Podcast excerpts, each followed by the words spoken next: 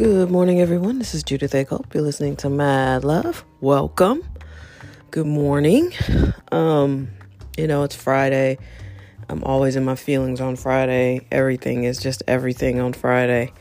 Um, because whatever we discussed, whatever's going on in the world, it sort of has, you know, run downhill to this moment.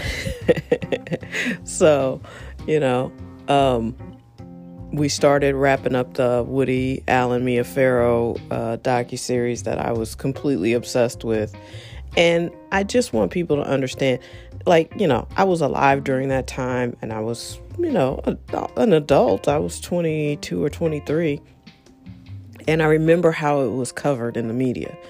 So it's very telling to me now to hear the whole other side of it. You know, uh, 30 years later, it's a little disconcerting, but I think it's important for uh, victims and for uh, families of victims to understand, you know, uh, you're not the only ones. It's never just you. And also, abuse and inappropriate behavior, all of that is happening no matter what your um, background is, what no matter what your tax status is, no matter whether you're rich and famous or, you know, struggling to make ends meet. Uh, a lot of families have had to deal with this particular situation. And say, say it didn't happen. Say Dylan is not telling the truth, which I don't believe to be the case, but say that it say let's let's just flip it.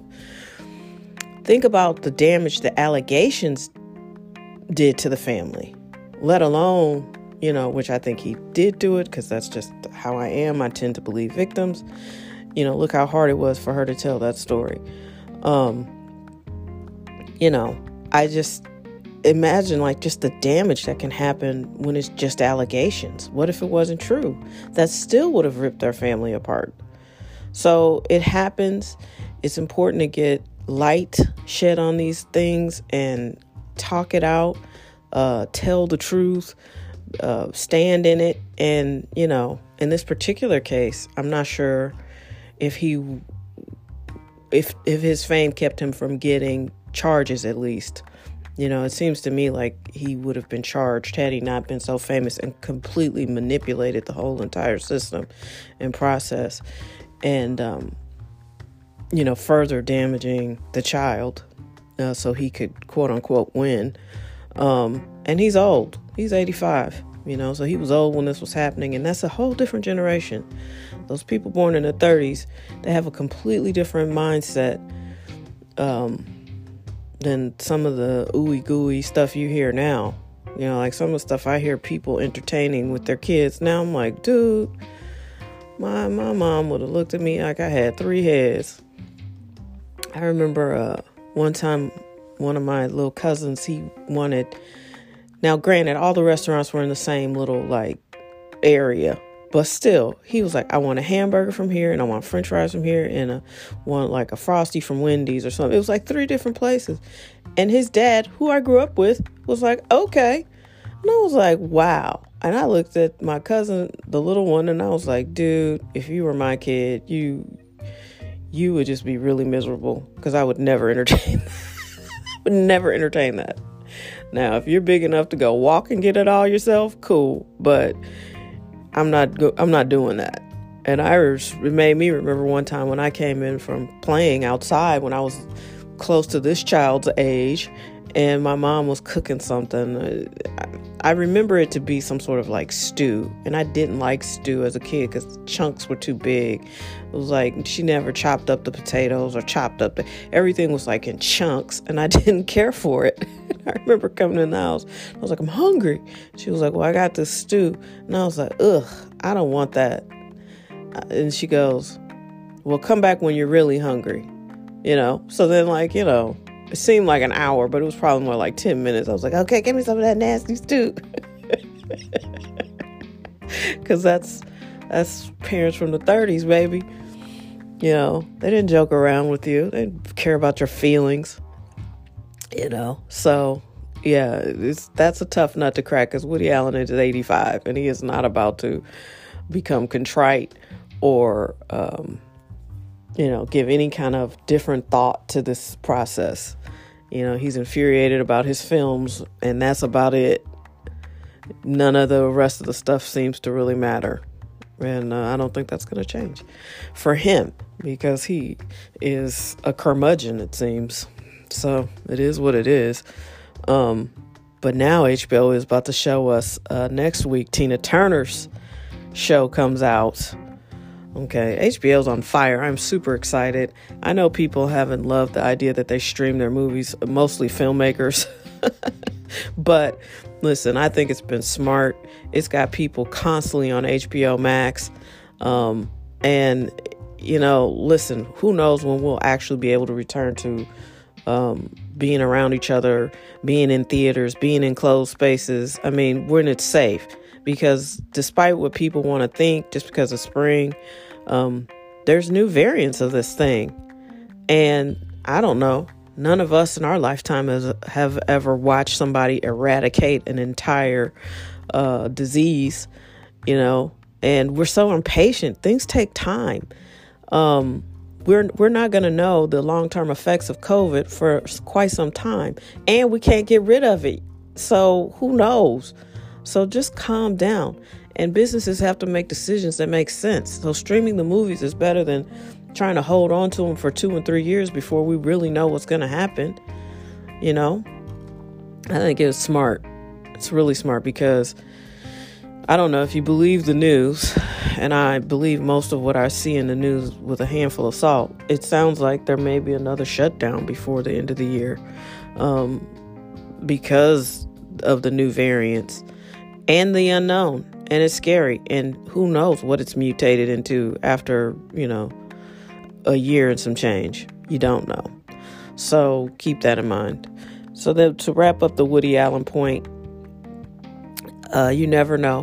What looks good on the outside may not be good. What looks like a happy family may not be a happy family. And uh, certainly they did have a lot of fun but there were clearly a lot of other underlying issues and things that didn't even make it into the docu series. So, you know, you never know what you're looking at, and you can't assume these things. And um, you know, if you're the victim of something, make sure you you let people know, because that's why they chose you, is they don't think you'll say anything. Um, so that's important. Um, and then let's see. Uh, boom, boom, boom. Yeah, Tina Turner getting excited. Can't wait to watch her tell her story in her own words. Um, and here's another point. So, you all saw, well, many of you might, might have seen, I forget my younger listeners, might have seen uh, What's Love Got to Do with It. Uh, there's a scene where uh, Tina comes to St. Louis to see her mom, who pretty much left her in Nutbush or wherever she was left. I think it was Nutbush. Nutbush. Um, she left her somewhere in the South. and then she gets off the bus in St. Louis and she meets Ike here. Well, she went to Sumner High School. And my mom went to Sumner High School. A lot of not famous people went to Sumner High School because at that time, if you were black, you could only go to three high schools. Um, you could go to Sumner, you could go to Vashon, and I think there was a tech school. So a lot of people went to Sumner. And uh, my mom was one of them. Tina Turner's one of them. Chuck Berry's one of them uh, just the neighborhood, all where all these black people lived, and I think in New Orleans and Arthur Ashe went to Sumner. I'm assuming Chuck Berry went to Sumner, but I know he lived in the neighborhood with my mom because, as I've told you on this podcast, she was trying to talk him out of playing the guitar because she thought he wasn't very talented at it. Um, she almost she almost terminated rock and roll on her own. Um, diabolical. That's my mom. So. Um, anyway, in New Orleans or any other city, this this area and this high school would be historical and being treated like you know it would be a. We have a restaurant here called uh, Blueberry Hill, and Chuck Berry used to play there till up until his death. He continued to do shows there. In any other city, Blueberry Hill would be over in this neighborhood called the Ville, and it would be a historic area where people would come over and, and eat at this restaurant and and you know we'd have a walk of fame and you know, we'd have memorabilia of, of Chuck Berry's all in the neighborhood where he matriculated and got his start. But only in St. Louis do they just let it turn to like complete and utter blight. I mean, this is a historical neighborhood. Anybody of color who went on to do anything in St. Louis, anything, big or small, mostly lived in that neighborhood because you couldn't live everywhere. You know, there there it was very much redlined and and segregated and racist here in the 40s and 50s, and it was white flight. My mom remembers moving into um, uh, a house with her uncle and aunt, and had white neighbors and played with them, and then you know, it, overnight they were gone, and that's the last time white people lived in that part of the city. That was in the 40s. I mean, and it's just disgusting to me that St. Louis can't get this right. And here's what's scarier they're about to get $500 million. I think, I think it's 500 mil from the, from the government because it was based on poverty levels. Now, this is a region that has less than 350,000 people in it. It's very small. That's why when you watch that thing on 60 Minutes and Kim Gardner is talking about you know life in St. Louis, that is not the entire metro region. The county is actually larger, much larger. And so while we may not have the same problems, her discussion of them, um, of the problems we do share, it's not accurate. You know, she's talking about just a very small portion of the of the region because the city is tiny now. You know, and it used to be the reverse, but it's not anymore a lot of people, a lot more people live in the county. And when you do pieces like that, it just makes it seem like nobody wants to come here. Like nobody will ever move here or put their company here. And um, maybe they shouldn't because this whole city county division thing is stupid. And you don't realize how stupid it is until it's a pandemic. But anyway, so they're about to get this $500 million, and you think, oh Lord, what are they going to do with this? Because when you look at the city and you look at the poverty and the blight in the neighborhoods that they've neglected, that's where the money should go. But I don't know that I trust whoever would be in charge of it to do the right thing by those people in that neighborhood. You know, they haven't done it so far. You know, they haven't made de- development or education or or renovating the schools or renovating properties a priority so far. So why would I think this $500 million is going to make it to where it needs to go for real? And does anybody really know what to do with it? Because that's what you feel like here. I think for me, and maybe being in DC, even when I didn't agree with what was going on, when I got to Howard, Reagan was president. Um, Bush was coming in when I was um, getting ready to leave and graduate, you know, and I didn't care for their politics, but I didn't feel like they didn't know what they were doing. I didn't feel like the entire administration just had no clue of what they were doing. Um, you know, I just I don't know that the leadership in this city should have five hundred million dollars. You know, that's just my opinion. I don't. I have no idea who would get it. I, I guess the mayor. I don't know, but the mayor is about to leave. Is going. There's an election coming up, so the new mayor. I don't know enough about city politics to know if these candidates are going to be good. And I I really don't follow it that much because I don't live in the city. And it's just too frustrating to think about. I think about this area as a region, which probably makes me a you know, an outlier because most people aren't thinking about the region. They're just thinking about, well, I live in the city. I only want to buy a house in the city. I support the city. And then you got people who you know, have thrown their hands up with living in the city and they've moved to the county. And now the county is having a lot of the same problems. But it's bigger and more ridiculously modeled because we have 90 municipalities. So we don't move as a unit either. It's just very, very strange.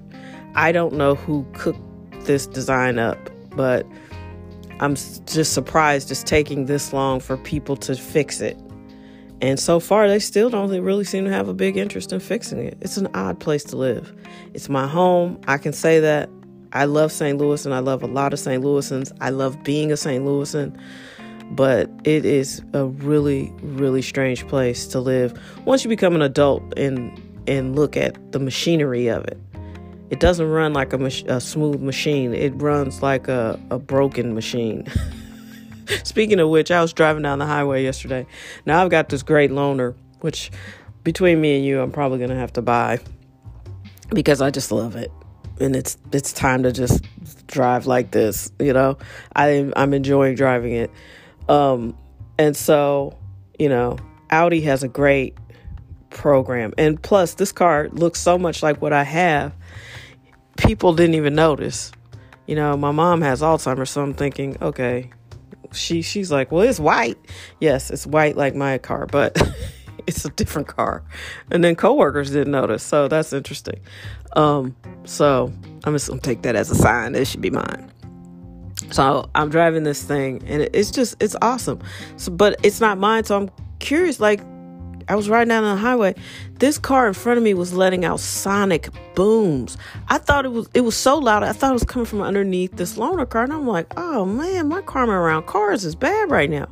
My my car's in the shop. The loaner car is about to explode. Turns out it was like a. So I got off the highway. I was like, let me get. I got the I you know. Turns out it was like a minivan driving down the highway with these sonic booms coming. I'm like, your engine is about to explode. Why are you driving on the highway? It was very strange. And that's just an aside, you know, the stream of consciousness. But it was weird. Some I was like, dude, is this loaner car about to explode? But it wasn't my car. It was a minivan. And they were just I would think if my car sounded like that, I would pull over. I would risk wanting someone to just come and rescue me from the highway because you really shouldn't drive with that kind of sound coming from your vehicle. So, anyway, that's St. Louis for you. It's just a confusing place to live. And, you know, the disappointing thing is 30 years ago, this region had a shot. You know, they were competing with, you know, Nashville and Atlanta and Austin and Dallas you know, there was not winning, but competing, you know, but not now. I don't, and it's going to take a miracle to, uh, to make this city great. And, uh, you know, it makes me sad because it's beautiful. You can't even really uh, express how beautiful the architecture is. You've never seen stuff like this, and it's the reason why you know they don't film here. Uh, and now the film credits aren't in existence because some Republican didn't believe they were being used, so let's get rid of them, which makes zero sense. I don't know. It's an odd place. Um, so yeah, I'm. I think I'm done. I think that's it. That's all that's on my brain. Uh, make sure you know that you have a great weekend. That you make time for yourself. Uh, this has been a tough year and some change here, and I don't know what your life was like before COVID, but you know, it's been a lot. it's been a lot. And you have to make sure that you're, you know, still taking time for yourself and being kind to yourself and listen to that inner dialogue you're having with yourself, you know. Um, but yeah, right now my projects are working on being a better receiver of things. Like I can take a compliment, you know, and I, th- I know many people who need to start there because as soon as you give them a compliment, they freeze up thank you doesn't even come to their mind. Um, so if that's your starting point, start there. But for me, it's I, I have a lot of resistance. Um, even when things are going well, I'm thinking about resistant things, like things that might make it start going difficult. And I don't want that. You know, like I'm a self sabotager at times. And I've worked entirely too hard and built entirely too much of this business to sabotage myself. So that's what I'm working on. And I'm going to uh, keep working on the website this weekend. so, working on myself and working on the website. So, please check it out madlovepodcast.com. I do post different content on the blog there. There's a blog feature, but you can also listen to the podcast. Um, and then, uh, let's see. Oh, one of the things I posted was I couldn't think of the name of the movie that I loved, and that was Barefoot in the Park with a very young, attractive Robert Redford. Um, Brooke, check that out. You might like that. Uh, it's fun. It's from 1967, but it's not as um, mm, artsy fartsy as The Graduate. so check out check out Barefoot in the Park. It's uh, based off of a Neil Simon play, and it it watches like a play, but it's actually really funny. But context, it's funny for 1967, not funny for 2021. And you have a very young Jane Fonda who, I mean, this role you you don't see the future militant Jane Fonda in this role at all. She is a super happy, subservient wife, newlywed. So there's that. All right, fam, be good, be safe, have a wonderful, excellent weekend. Take care of yourselves, and we'll meet back here next week. All right? Yeah, sounds good. Bye.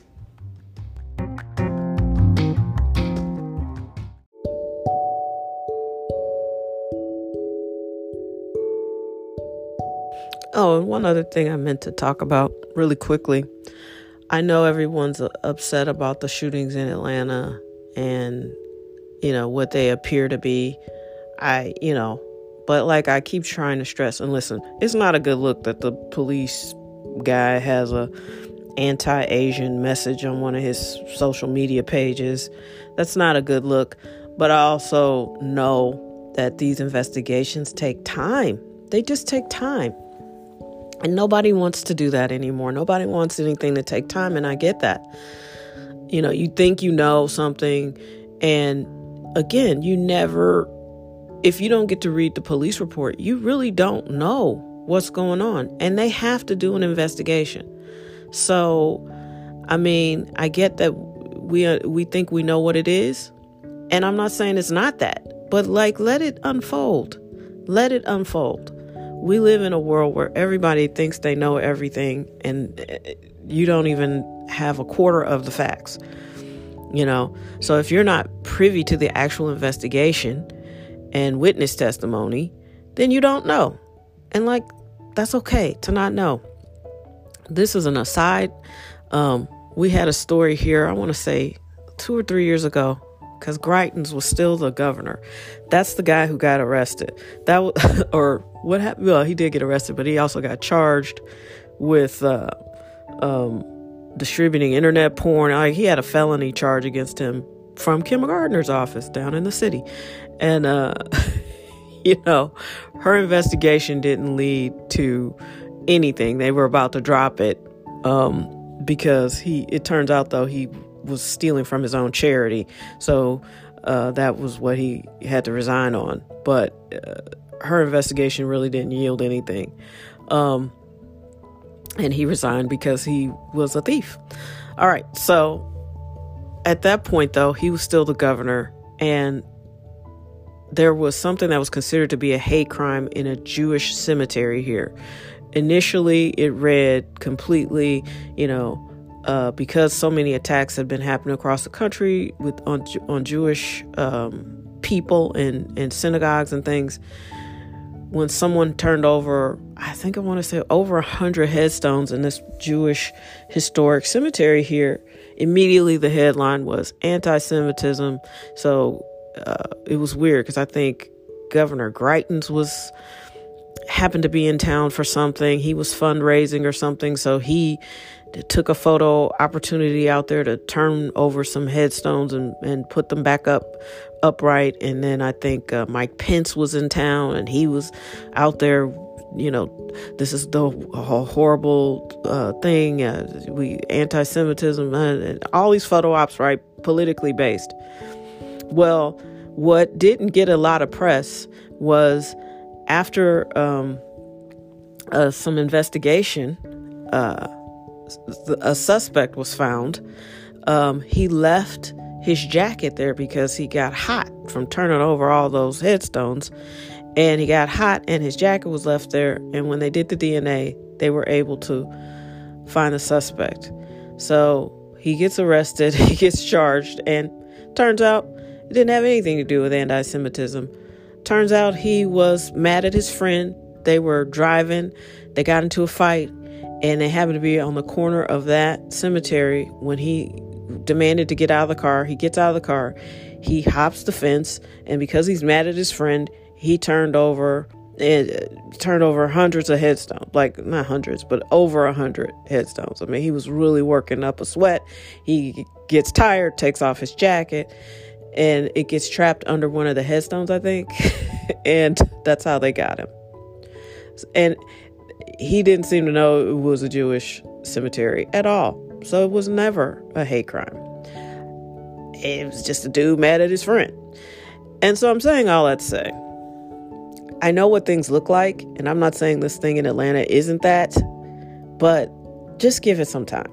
Let the police do their jobs. Yes, I know there are some not awesome police. Yes, I know it looks terrible that the guy, the chief of this investigation, has got anti Asian stuff on his social media. I know that's bad. I know all of that but it doesn't change the fact that this thing still needs to be investigated fully and it doesn't make it any easier when people are that upset and frustrated and mad and you know wanting something to be uh, finished before it's time right so just i know what it looks like just let things take time. They take time y'all. They just do. All right i'm done